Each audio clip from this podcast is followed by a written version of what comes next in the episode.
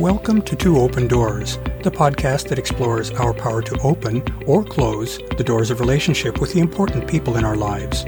We hope you'll learn from and share your wisdom with our community. Thanks for joining us.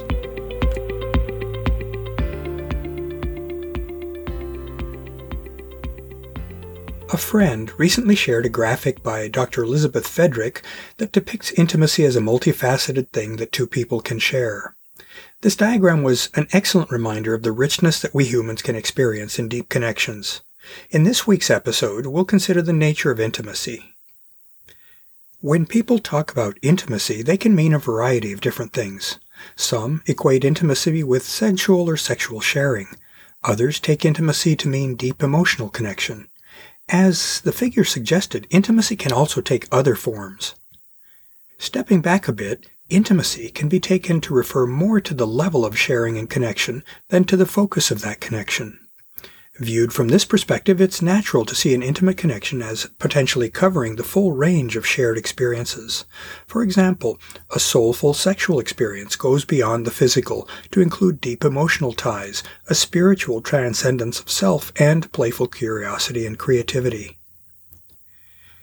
I see the various sectors of the figure physical, emotional, intellectual, experiential, and spiritual as being the domains in which one can share intimately with a partner. Let's consider each of these in turn. Physical connection can play out across the wide expanse of both non-sexual and sexual touch. Those differ in whether the intent of the touch is in pursuit of a sexual exchange or not. There are many different ways to categorize touch, depending on the goals of the touch, intensity, body parts involved, etc. For our purposes here, we'll just distinguish between four broad categories of touch. Social or cultural touch, which includes touch-based social conventions such as handshakes. Friendship-oriented touch, which expresses the emotional warmth felt in close friendship. Loving touch, which expresses the affection one feels toward a loved one. And sexual touch, which includes the various forms of touch such as kissing that are found in sexual exchanges. All of these are different expressions of physical intimacy between two individuals. They reflect and are appropriate in different levels of physical connection. It's worth pausing to consider the distinction between sensual and sexual touch. Again, these kinds of touch differ more in terms of the intent of the touch than in the form that the touch takes. The goal of sensual touch is simply to share the gift of physical pleasure. Thus, for example, a warm hug or a loving massage are examples of sensual touch. In contrast, touches that are meant to build sexual arousal and potentially culminate in orgasm are examples of sexual touch.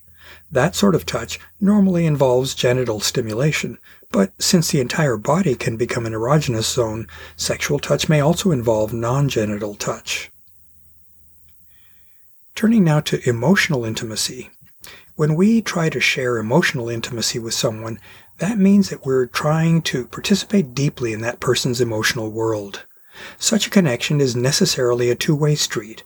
Both of the participants in an emotionally intimate connection need to be emotionally open and available, that is, vulnerable, with one another. As we've noted in prior posts, feelings of safety and welcome are an essential foundation for emotional sharing. The partners in an emotionally intimate connection need to trust and respect one another. However, that's just a baseline requirement. Each partner needs to go beyond that by actively providing support and validation for their partner. It's hard to feel welcomed by someone who doesn't act in ways that are reflecting care and love. Conversely, being treated warmly and with genuine caring goes far toward making one desire to open and receive such a loving partner. Through emotional intimacy, two partners can come to know one another deeply. Such partners feel a strong desire to invite their partner to share their world. To do so, both must be able and willing to communicate effectively. Without that facility, interactions are reduced to guesses and mind reading, which are sure to go astray. Effective communication entails far more than just clearly conveying facts and decisions. It also includes a sharing of one's internal state. That suggests that communication is linked to a willingness to make oneself vulnerable in order to share sensitive personal feelings. In doing that, two partners open their inner worlds to one another. It's hard to imagine a clearer embodiment of emotional sharing than that. The universe of thought is yet another arena in which intimacy can play out. I believe that the value of deep conversation is often underrated. To some, a sharing of ideas may seem like a cold and distant way to relate to another person. In actuality, though, such conversation can be an effective way to get to know another person, how they think, what they value, what their life has been like, etc. Such information is rarely shared in the course of superficial daily life. Sharing thoughts and observations with someone requires that one be in touch with one's own beliefs and worldview. It isn't possible to share ideas and beliefs that aren't sufficiently well formed in one's own mind to allow them to be expressed. Thus, becoming intellectually intimate with someone benefits not just the relationship, but each of its participants individually. In becoming intellectually intimate with another person, we also become more intellectually intimate with ourselves. Such an exchange promotes creativity, curiosity, and playfulness, as well as a beneficial level of introspection, that is, getting to know oneself. Deep conversation with another person helps us crystallize our own beliefs and opinions, as well as sharing them with our partner.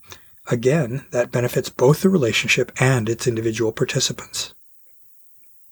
Intimacy is about sharing one's life with someone else, and life consists of an unending string of experiences. Experiential intimacy, or sharing meaningful adventures and life experiences, is a great way for people to get to know one another. It offers the partners in a relationship the opportunity to get to know what each likes or dislikes. Pursuing experiences allows for spontaneity and for the introduction of novelty and variety into a relationship. All of us have memories of experiences that have affected us deeply and that may have helped to form us. Often, those memories are associated with strong emotions some positive, some definitely not so. Some formative memories may be freighted with self-judgment or shame or other emotions that have driven us to keep those memories safely locked in an inner safe within our heart. Sharing our memories of such experiences with a partner is a very intimate experience. We can only do that with someone we feel very safe with and accepted by. Such deep sharing creates enduring bonds between those who share those memories. Shared experiences can also provide a way to share things that have brought us joy with our partner. That shared joy can bring lightness and vitality to a relationship. Experiences can be sweet when they bring pleasure to an individual, but they can be even sweeter when shared with someone we care deeply for. Such sharing is an expression of experiential intimacy. There's yet another domain in which we can share intimacy with another person, that of spirituality. Spiritual intimacy is qualitatively different from the other domains of intimacy that we've considered. A spiritual focus takes us outside of ourselves and what we're personally experiencing, and it moves us into a space in which we experience our relationship with a broader reality that includes us but extends far beyond us.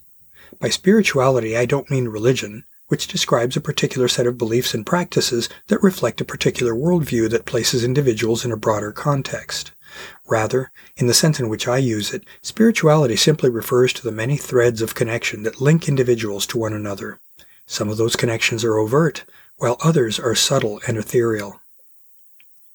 Through spiritual intimacy, partners can share their sense of what role they play in the world, along with their particular beliefs and values in relating to other people and the world. That gives them common ground and thus brings them closer together. In addition, when partners share powerful life experiences together, such as in transcendent lovemaking, a sense of spiritual intimacy can bring them closer together than does the experience itself. The sensed, deep connection of spiritual intimacy can unite partners in a way that makes for a mountaintop shared experience.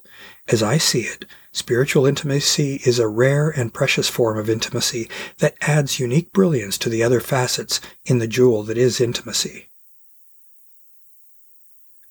To learn more about Two Open Doors and to engage with our community, I'd like to invite you to visit the Two Open Doors private Facebook group, the Two Open Doors meetup group, and the Two Open Doors website and blog at twoopendoors.com.